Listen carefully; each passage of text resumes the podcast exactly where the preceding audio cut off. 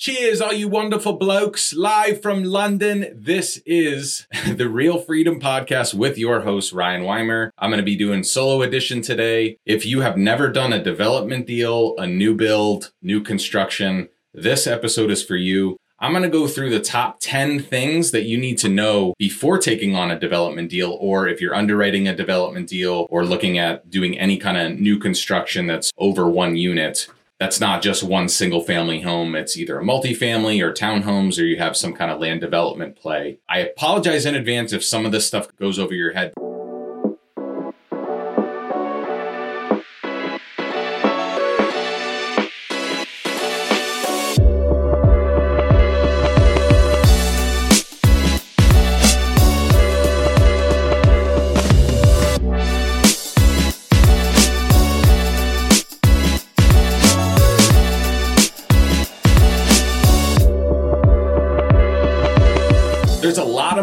Pieces in development, and I want to simplify this to a beginner level as much as possible, okay? The number one thing you need to know before you underwrite a development deal is the risk reward. There's massive upside and massive downside, and timing is everything. So if you've never done a development deal before, I would highly encourage you to partner up on your first deal because this isn't like wholesaling where you get a property under contract and then you get money back in your account from that assignment fee in 30 to 90 days, or a, even a flip, which could be 30, 60 days, or could be an entire year, depending on the scope of that flip. This is the big leagues. This stuff can take a year to four or five years, depending on the city and area that you're in. Obviously, if you're in a blue state, a liberal leaning state has a lot of red tape a lot of environmental checkpoints. Building is going to be a lot harder and a lot more expensive and a lot riskier. So, on that risk reward scale, where you build is going to have, unfortunately, a lot to do with whether you're successful or not. Are they pro housing? Do they want to address the nationwide issue of affordable housing, which is really just a supply issue that we don't have enough of it and they don't due to zoning requirements, not in my backyard, you know, the NIMBY neighbors, not in my backyard type of stuff that you encounter in neighborhood meetings. And I can go on a whole rant about my experiences there. But where you build matters. If you're in a conservative state that's pro building or pro housing, then yeah, you're going to be a lot more successful than if you're build trying to build in a blue state. It's not impossible. It's just you're really facing an uphill battle if you're trying to go outside of a red state. That's that's number 1. And that's on the risk reward spectrum too, right? You have to take that into consideration. Number two, there is a lot of gray area when it comes to development. What do I mean by that? Well, when we say a property is entitled, and maybe maybe I should go a step back. When you buy a piece of land, it may or may not have water. It may or may not have power. It may or may not have sewer.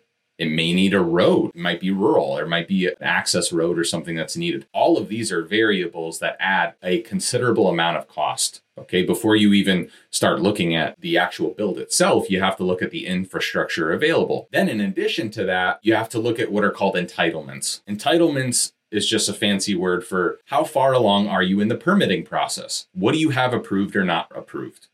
Every city and county is different. So when somebody is looking to sell a piece of land, it could be just the land and nothing else.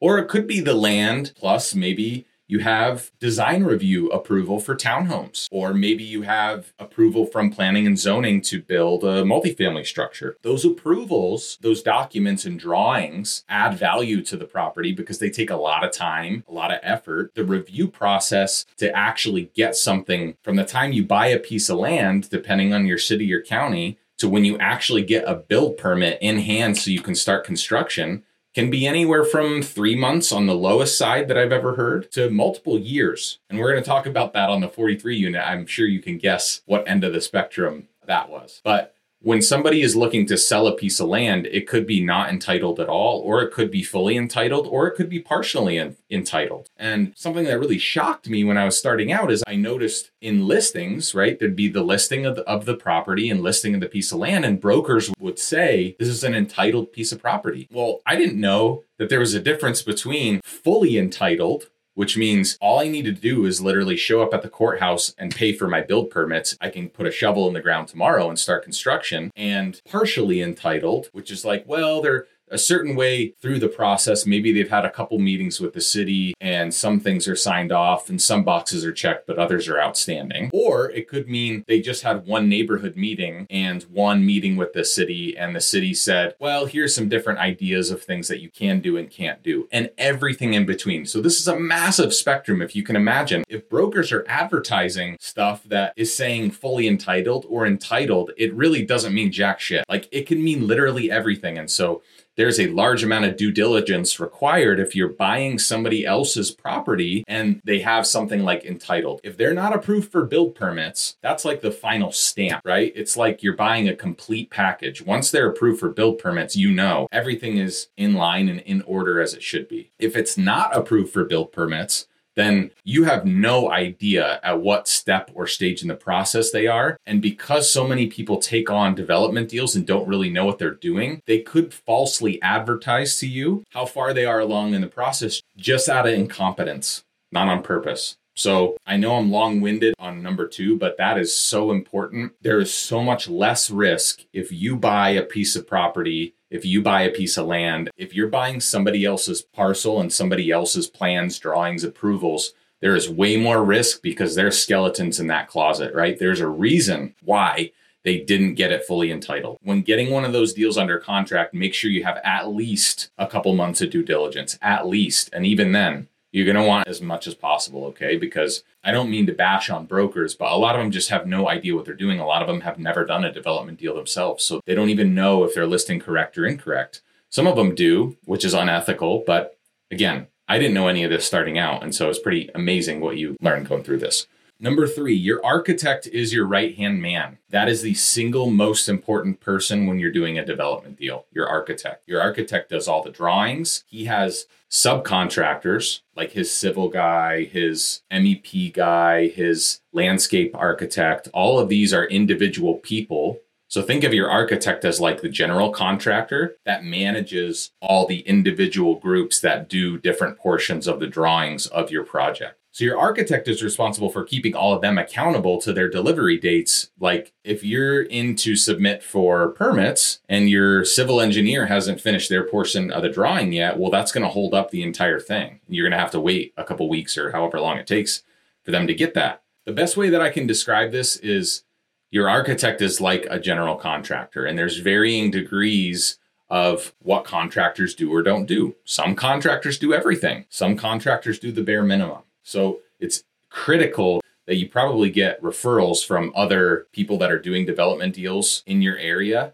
because not only are they responsible for getting everything in on time and managing all the other people that are doing the drawings uh, as a part of the collective package? But they also have relationships with people at the city and can get things moved at a faster pace based on their relationships with the cities. And if you pick the wrong architect well all of a sudden now you're going to have some additional friction from the city because they're not going to like working with that person. But your architect is somebody that should know all the building code should know the zoning code architect is responsible for every checkpoint along the way, all the way until you get build permits. That's the way it should be. Okay. Now, if you have a crappy architect, you can supplement with people that are called land planners, development liaisons. Like there's a bunch of different names for people that know the individual city and county's permitting process that can help help you shortcut some things or clear up some confusion if there's any questions. Your architect can make or break your project. So as soon as we get any kind of piece of land under contract, the architect is who we send that first email like, hey, I think this is the zoning here. Can you check on how many units could we put in here? How much spacing does there need to be? What are the setbacks, right? What kind of utilities are available near the site? How long does it take to get built permits here? Is it in a flood zone? So your architect will be the one that drafts you the initial site plan. If you have a good relationship with one, they'll probably do it for free like they do for us, they're going to be the ones that get you that initial drawing to see, like, okay, I can do 12 townhomes here. I can do 50 townhomes here. I can do a 100 unit multifamily in the current zoning. So your architect is going to have a massive influence. They're going to be the ones that lead all the neighborhood meetings. They're going to be the ones that lead that stand up in front of city council and planning and zoning and design review and get your project approved or not approved. They are single handedly the most important person on your team. Trust me, I would not go cheap here. Ask me how I know.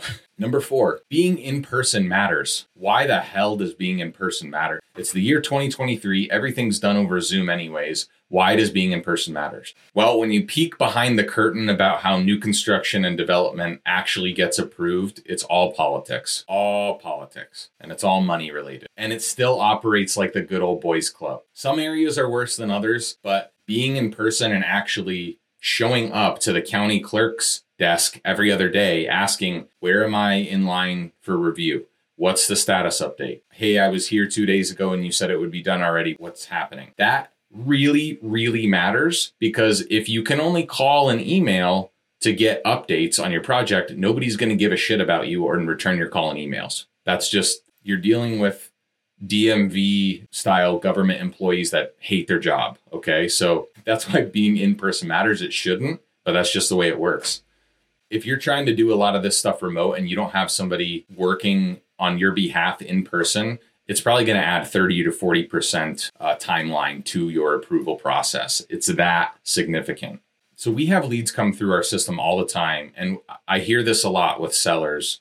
Well, you could level this home and build a fourplex, or you could add a duplex onto the back of this lot. The truth is, most development deals worth doing need to have a certain economies of scale. So they need to be a certain size to actually pencil out. And the reason for that is a lot of your costs for reviews, for dirt work, which we call horizontal work. That's like any dirt moving that needs to happen on the property, any utility hookups that need to happen, any water or drainage, any environmental studies or surveys that need to be done on the property, they're not going to vary a ton. The cost with doing a 10 townhome project versus 120 townhome project for those items is not linear, meaning the more units you can add, those costs are going to remain relatively the same. Even if your site is a little bit bigger, you're still going to have those fixed costs. So for us, we have a 12 unit minimum. And honestly, after what I've been through in the last couple years, I think we're going to make it a 20 to 25 unit minimum on something that we would do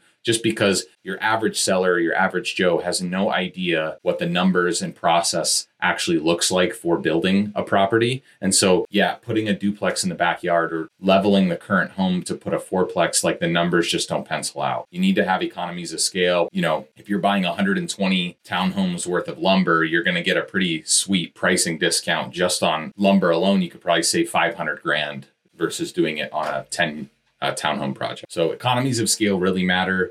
And the bigger the project, the more flexibility you have, the more profit margin you have, the more weird things and the more buffer that it gives yourself to actually make it a success. All right, number six, rezones. Oh boy, I hear this from sellers or from broker listed properties all the time. Well, the property across the street, I mean, they got it rezoned to R20. So now you could do that. And now instead of 10 units, you'd get 40 units. Guys, the unfortunate truth about rezones is they're not a guarantee. And honestly, my experience has been a 30 to 40% rate, at least in Boise, Idaho, which is a red state. So I imagine your chances of getting something actually rezoned even less than that in the blue states or or places with more red tape you have to look at this property not on woulda, coulda, shouldas, not on what ifs, not on a hope and a prayer. You have to underwrite it and it has to be profitable based on what it currently is. Another mistake that I see all the time let's say you buy an acre property and it's 12 units per acre. Most people work under the assumption, oh, okay, I can get 12 units on there. That's wrong. That's the maximum amount of density.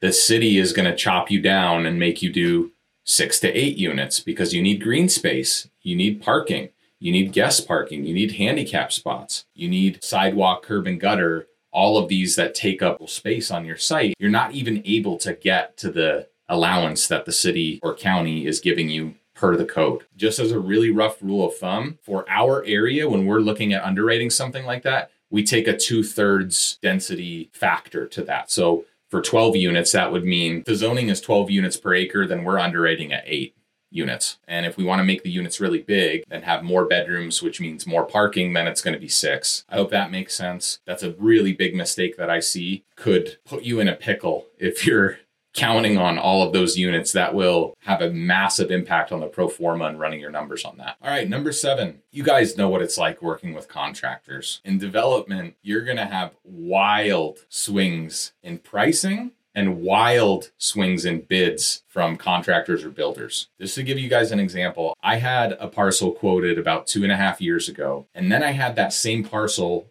quoted today. The price that I received today on that bid on that same property was 31% lower than a few years ago. 31% lower. So on a five and a half million dollar project, that is over a million dollars. That's insane, right? That's only for 12 townhomes. The bigger you go, the more of an impact that's going to have. And just to give you guys some context, in Boise right now, you can build things anywhere from about $120 a square foot all the way up to like $220 a square foot for like your really high end custom luxury stuff. This builder in Idaho Falls, where the 43 unit was, he quoted me $583 a square foot one of the bids that I got. And when you receive it and you get on a call with them, I just laughed at them. like, what are you guys doing? This guy just bid me $135 a square foot. What am I missing here? Like, if I had the land for free, I would lose $2 million building this out with your numbers. The reason for that, guys, is if, if people don't have a reason to actually bid the project competitively, then yeah, they're gonna they're gonna shoot for the moon. As unethical as that sounds and is,